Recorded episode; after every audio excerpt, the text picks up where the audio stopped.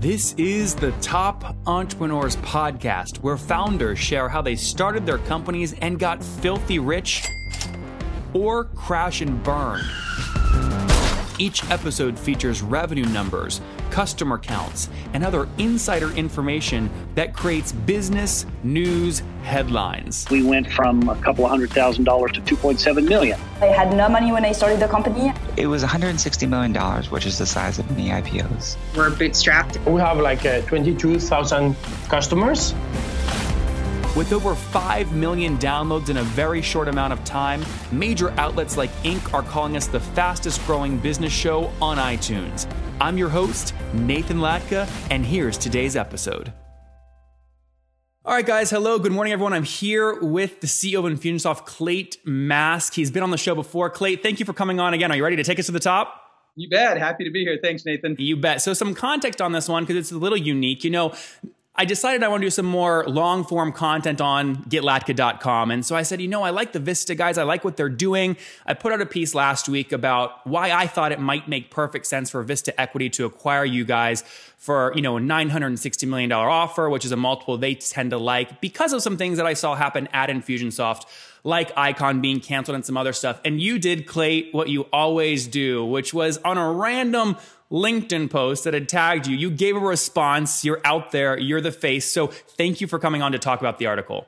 You bet. Happy to do it. Okay. Um, so you canceled Icon. What's going on? Yeah, you bet. Well, I think that I think what you have to understand is where we are in our maturation as a software company, because the the dirty little secret is that most software companies never get profitable. They only focus on top line revenue growth, and as a result, they do some things that make a lot of sense for that stage of the business. We're at a different stage. We've grown to a point where we're not dependent on venture capital, we're not dependent on outside revenues or outside funding sources, and we've built a profitable, growing business that no longer requires that kind of funding. So you have to understand that we're in a little different place, first of all. Second, when you're growing a business, there's a time where you've got to really marshal the the fans of your base and you've got to bring everybody together and there's a lot of there's a lot of um, cheerleading and rallying that's required. And icon was a big part of that. We did that for a decade and i love icon. I've always loved icon. i know you I, love it. That's why it was so shocking to me. I go this couldn't yeah. have just been Clate's decision. Well here no it, it is it is my decision along with my team but but here's why and i think it's important to understand when you get to a point that you've got 150,000 users and only 3,000 of them can afford to leave their business for a week, come and put a lot a lot of things on pause to invest in their growth, they're just there's just a smaller and smaller percentage as we grow that are able to take advantage of that kind of conference. And so we've been we've been requested by or asked by our customers for a long time, hey, how can you create ways for us to get this sort of thing year round? How can you create ways for us to get this in in um, sort of on demand virtual ways instead of us having to leave the business and come to Arizona for a week. And you know, and there's also just a lot of logistics and challenges as you build an event bigger and bigger. So for the for many reasons, but the major reason being that to scale a global software company where we intend to serve millions of small businesses worldwide, the main way you you scale the teaching and the culture can't be a one time per year annual conference. So that's really what it's about. It's for, for us, it's about serving our customers in better ways, year round, on demand, that's easier on their pocketbook. Because as you know, if you go to Salesforce or you go to Inbound or you go to some of these other conferences, that's coming out of a budget in a marketing department or a sales department or something else. That's not our customer. Our customer, it's coming right out of their pocket. And for us to be able to serve our customers more effectively so they don't have to travel and be gone away from their business a bunch, that's what we want to do. We want to do that on a large scale. And the, the vision we have is to be able to serve millions of small businesses. And so the, the nutshell answer is there's a time and a season for everything. There was a, you know, during the first decade of Infusionsoft's growth, that was a that was a great thing to have an annual conference. But as we scale and serve many more small businesses globally, we need to find different ways to do that.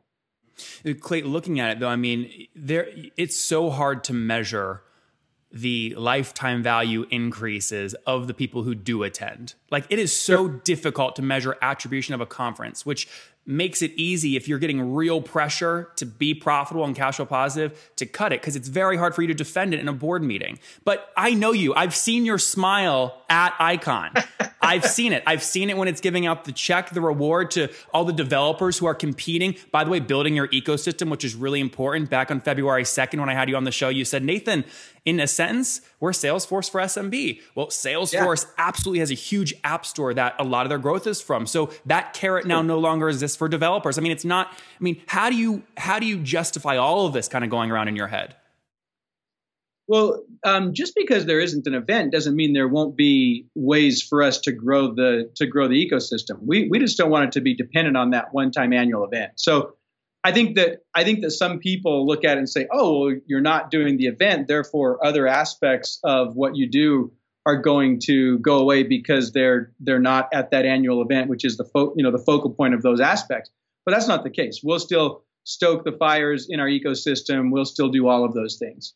And, and, why not do the conference, record the content, which is great in person content, and use that virtually? I mean, when you tell me the, the main reason you did it, which I appreciate, by the way, that your budget is coming right out of the small business owner's pocket versus an inbound or Dreamforce where it's a big corporate budget that gets lost in some travel expense somewhere. I completely get that. But I mean, there are other ways to do the conference and still give people a virtual experience. That wasn't an option for you?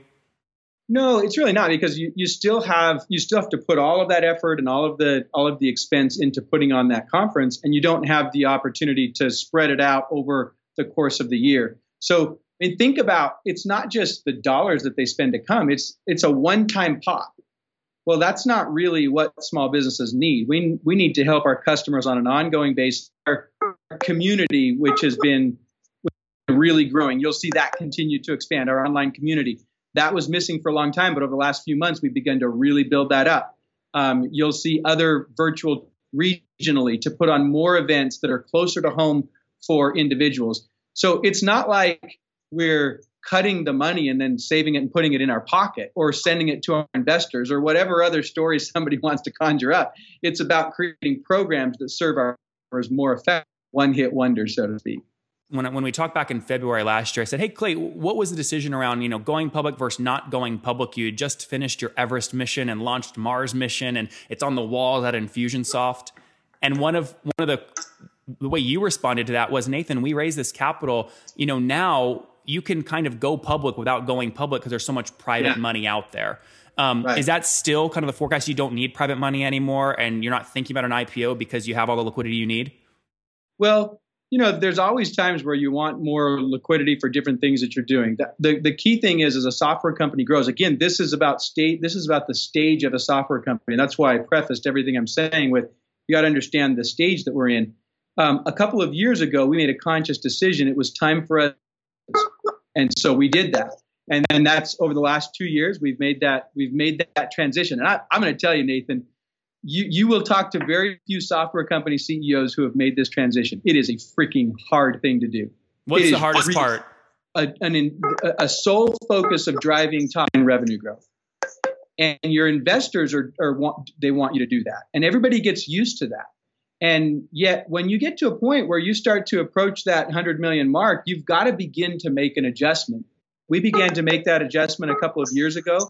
Um, you know, sometimes that involved decisions with staff. Sometimes that involved, involved strategic decisions and in our partner program. Um, but those are things that you've got to do in order to be a companies out there are growing and they're not doing it profitably. It's a very, very small, small percentage that get to a point where they're growing profitably. So um, we made that decision. Now, when we made that decision, Nathan, it meant we don't have to go public. We don't have to raise more capital. We don't um, there may be a reason we want to do it. Say if we're going to acquire a company or if we're going to make a really important product investment in a in an upcoming year or something where we say, you know what, we want to raise more capital to do that. But I'm, you know, I'm really happy and pleased to tell you we don't have to raise more money. We're going to raise more money in terms of an IPO or in terms of public money or private money if we want to because we have strategic things we're trying to do that help drive the mission of the company. So you're cash flow positive as of today. Correct. Got it have been for about a year. Okay. When you look back at um, employee number 21 at Infusionsoft, your yeah. biggest tool as an early startup CEO, especially in software, is hey, let me pay you a little less to save some money, but take some equity. Now you are, t- I mean, there's, and, and, I imagine you have dozens, if not hundreds of employees like that. I don't know what your obviously equity plan looks like, sure. but I imagine there's a lot of people like that at Infusionsoft. Yeah. Um, when Bain came in and obviously did a secondary round, you know, obviously it's not public and I would never, expect, you know, ask you to disclose that, but I assume early executives, maybe you, maybe early investors took some money off the table. However, regular common holders that own 0.001% of Infusionsoft, when they think about liquidity, their really only option is going public, right? I mean, that's how they get liquidity. How do you, and maybe it's not obvious, maybe no one's saying it in Infusionsoft, but if that's a thought going through Infusionsoft employees' heads, how do you qualm those nerves and say there will be a chance for you to cash in on that equity at some point? Yeah. Yeah, no, it's a great point. And and by the way, our our early employees had an opportunity to sell some of their options, some of their shares at the Bain round. So how did you manage we, that? I didn't know I didn't know that was possible at yeah, scale. We, yeah, we made it possible for everybody that was that had options prior to raising venture capital. So for okay. all those brave souls who took the leap before we had any financial backing whatsoever, at the Series D, we gave them an opportunity to sell some shares. And I'm really proud of the fact that we had employees that took trips of a lifetime and bought a car and did different things because capitalism is awesome. I'm a, I'm a, I'm a great believer in conscious capitalism. So um, to answer your question, yeah, you've got to have you've got to have liquidity. There's got to be a liquidity event. That's either an IPO or some other kind of uh, transaction. It can be. There's really you know a few ways you can do it. You can go public. You can raise more capital, and in that create an opportunity, like I just mentioned. Um, another way you can do it is if the company sells. That's not our ambition. That's not our intent. It's obviously the reason I'm having this conversation with you. But those are the those are the generally the three ways that you're going to be able to create a liquidity opportunity for employees as a CEO, I think about that. You know, I think about how do we help create an opportunity for our, our shareholders, including our employees, because we have hundreds of employees who own shares and or options at least, and I want them to have that opportunity many of you know, I am buying companies that I really, really like, and there's no quicker way for me to get to the bottom of what is happening on that website than using this tool called nathanlatka.com forward slash hotjar, H O T J A R. It basically will give me a recording Okay, when anybody lands on the website, it'll give me a recording of where the viewer is scrolling and obviously does the basic stuff like heat maps too. But I learned so much about where the users are scrolling and clicking on my site using that tool. It helps me increase conversion rates, make more money, and grow those businesses faster. And we'll have to see what happens with those businesses, but I'm buying them. I'm buying them very quick, and I'm using nathanlatka.com forward slash hotjar for all of my website analytics. You can too. I work with them, it's totally free you can go to nathanlatka.com forward slash hotjar. No credit card required. Again, use it as much as you want. nathanlatka.com forward slash hotjar. I'll see you there. Uh, a lot of folks, Clayton, um, will say when you raise venture capital, it's a lot like strapping yourself to a rocket ship and you put yourself on a timeline. There has to be a timeline because of how LPs and these funds work and returns and that kind of thing. You are obviously on that rocket ship to raise a lot of capital. And to give credit where credit's due, you shared last time, you know, you're well over 130, 140, you just said 150, I believe, thousand users, you know, paying, you know, hundreds of dollars per month. You said you were between 100 million and 150 million in annual revenue with healthy economics. The upfront fee drove churn down. Everything looks healthy. But if we go back to the timeline, um, people will look at a software company that have raised the amount that you have and said, if nothing has happened over two years or three years, warning sirens start to go off because there's a timeline, there's pressure building. Something has to happen. So, to the people that say, What's going on in Infusionsoft? They haven't raised in three years and they have no plans to go public. What would you say? It's great to be profitable. So, is that true? I mean, early investors or people that still are on the cap table, they're okay with you building this into a lifestyle business that's just profitable and yeah, slowly what growing. understand is the people who are looking at that saying, "Wait, something has to happen." Yeah, when you're burning cash, something has to happen. When you're not burning cash, you have you get to control your own destiny. So now there's a point, obviously, where investors are like, "Okay, well, when are we going to get our money?" So there's uh, there's obviously a point but I'm very grateful that I don't have investors that are pushing on me saying, "Come on, you got to you got to deliver right now." Now, do they want a return? Of course. But what they also want is their their their equity to grow in value. And so when the company is growing and not having to go take raise more capital to dilute the equity of the of the shareholders, that's a good thing. And are you? And that, I mean, go ahead. and I was going to say, and that that creates a certain amount of patience. Now, it's not infinite patience. Obviously, you have to create a liquidity point, a liquidity opportunity for them at some point. But the reason why you've seen us not raise capital and not uh, go public is because we don't have to raise capital. And you're not currently in any acquisition talks. Uh, not to sell, no. Great. So we're always talking about different. I mean, there's always different things in the works in terms of opportunities to acquire, and about one out of fifty work out. So, yep. Uh, I want to also give you a chance to address this because it's it's it's more personal to you, and I want to give you a chance to give you a microphone for it. People told me, and I unfortunately can't say who, but sources very close to the company, ex employees have said when they brought in the CRO, he, you know, Keith's driving the business. Clate is doing what Clate does best, which is the front face. Do the podcast interview, do the stage, do the interview. Yeah. I mean, is that the case? Um, first of all, it's Terry, who's our chief operating officer, not Keith, who's the chief revenue officer. So what they were probably te- the, the wires got crossed a little bit. What they're probably saying is Terry, as the chief operating officer, is really driving the day to day of the business, and that's absolutely true. A, a, year ago, I took my role and I broke it into two pieces, and I took the public, I took the more public facing part as CEO, and gave him the more internal part of it as COO. But Terry and I are on the same page. We work together constantly. Terry's a fantastic leader who knows how to drive business, small business software companies at scale.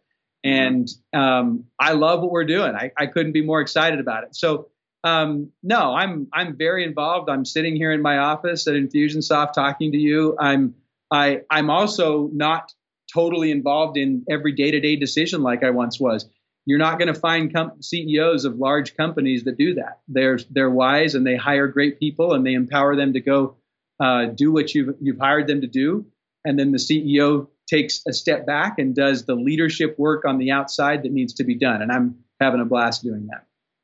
Clay, last question. Robert Smith calls you up from Vista and says, Clay, listen, perfect bolt on to Marketo. Let's do a deal. 900 million bucks. What do you, you say no? I say no. We got we got a mission that's really exciting. What's so, the can you share anything about the Mars mission? Yeah, absolutely. I, and I think this is probably what people don't really understand. Um, you know, we have a we have you, you've been inside of our office. You saw the Beautiful. Mission. You soon you know what we're up to. You know the passion that drives me and drives this company. And what drives us is to change the world for small businesses through sales and marketing automation. What drives us is to simplify growth for millions of small businesses worldwide. That is the Mars mission to simplify growth for millions of small businesses worldwide. Our purpose is to help small businesses succeed. That hasn't changed in 11, 12 years. Once we achieve the, the Everest mission, we move to the Mars mission, and we summarize it as to simplify growth for millions of small businesses worldwide. And for us, um, we love taking CRM software and putting it in the hands in the hands of our customers to help them grow their business more efficiently, more effectively. And automation is a beautiful thing. So that's what we're up to. We love doing it. You know, we're just barely, barely scratching the surface with 150,000 users. I mean, we've got so much more that we want to accomplish.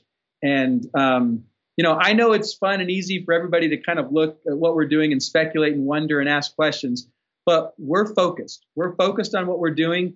We've been working hard to expand the number of small businesses that we can serve. If you watch what we've done over the last year, We've introduced a starter edition so the solopreneurs can get the power of Infusionsoft. We've created a, a, a killer landing page solution for our customers so that people don't have to go get a, a, a, lesser solution before they're ready for, for the power of Infusionsoft. We've, we've created uh, a number of simplifications in the software so that all, all those who can say, oh, it's really hard, don't have a leg to stand on anymore. We've done a bunch of things to make it possible for small businesses to get Infusionsoft and grow their business.